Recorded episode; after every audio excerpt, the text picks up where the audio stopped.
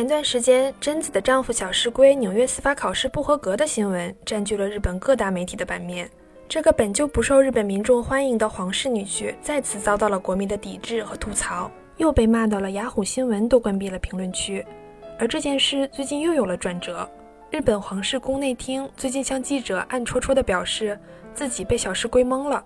据说考完试后，小市圭就跟宫内厅长官通了气。说自己估了分儿，很有把握。之后与邱小宫亲王见面时，被问及考试成绩如何，他也回答说没问题。与贞子公主一同参加记者见面会时，也面带微笑，一副胸有成竹的样子。于是宫内厅信了他的话，提前了贞子和小世的大婚日期。结果十月二十六号结婚，两天后十月二十八号，《纽约时报》公布的考试合格者名单里竟然没有小石龟的名字。嗨，大家好，这里是旅日，我是 Tina，我是游荡在吃瓜前线的 Tina。宫内厅的爆料，再加上这个时间卡的，不由得让人怀疑是不是小师龟察觉到自己考不过，特意赶在放榜前结婚。于是雅虎新闻又又又崩了。不用猜也知道，被限制查看的评论里肯定全都是愤怒的日本网友的留言。而这件事还稀奇在，雅虎新闻的评论区几乎没有关闭过。而唯一几次关闭都是与邱小公、贞子公主和小世相关。这三天两头的该评论限制查看，让我以为回到了微博。但日本国民的怒火也是可以理解，毕竟纽约州司法考试的及格率本身相当高，初考的及格率甚至高达百分之七十八，而小世毕业的福特汉姆大学法学院的及格率更是高达百分之八十七。而小世作为福特汉姆大学的优秀毕业生。每年拿到七百万日元的奖学金，还得了优秀毕业论文奖，最后却成为了没能合格的那百分之十三，学霸人设瞬间崩塌。于是日本老百姓愤怒地质问：这每年七百万的奖学金、高薪的实习，还没通过法考就提前定下来的著名律所的工作，都是哪儿来的？不会是日本皇室背后威逼利诱得来的吧？而这样的怀疑是有道理的。小室不仅仅利用了皇室的人脉和名声，甚至直接用钱去买。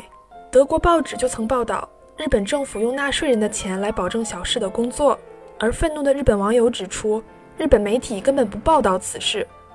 同理可得，高额的奖学金甚至学位本身也变得可疑了起来。其实小世吃软饭这件事儿从大学就开始了，这里不是说女强男弱就一定得是吃软饭，而是他自从和贞子谈恋爱开始，就一路享受皇室特权。毕业后进了著名的 UFJ 银行总行。干了两年，辞职后又进入了一家律所工作。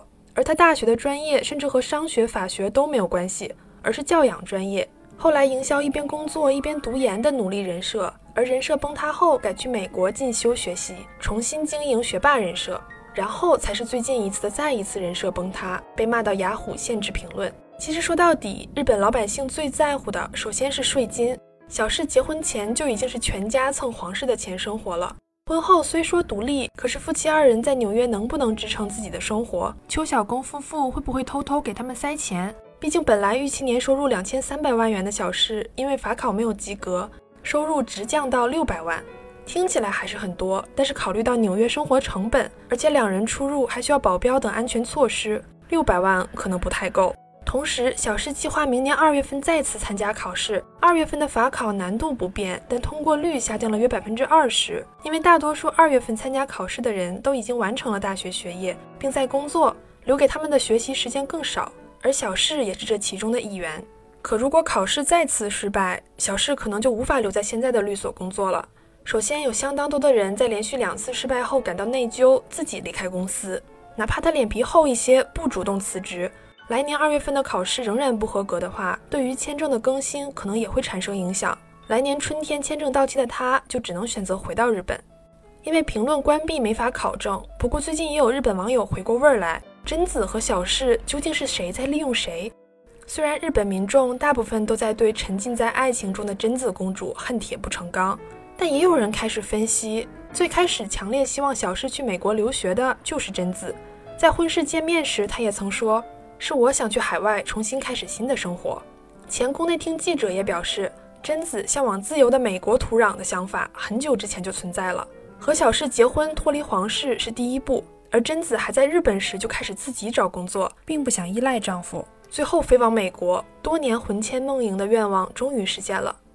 假如说这一步步真的都是贞子公主在为离开日本定居美国的梦想铺路的话，那还真的是很难说小世和贞子究竟谁比较傻白甜，究竟是真爱还是互相利用，目前还很难说。不过要是小世明年法考失败，被迫回到日本，贞子会不会跟着回来呢？也许只有到那时候，真相才能水落石出吧。好的，感谢大家收听《旅日东京日记》，我是缇娜。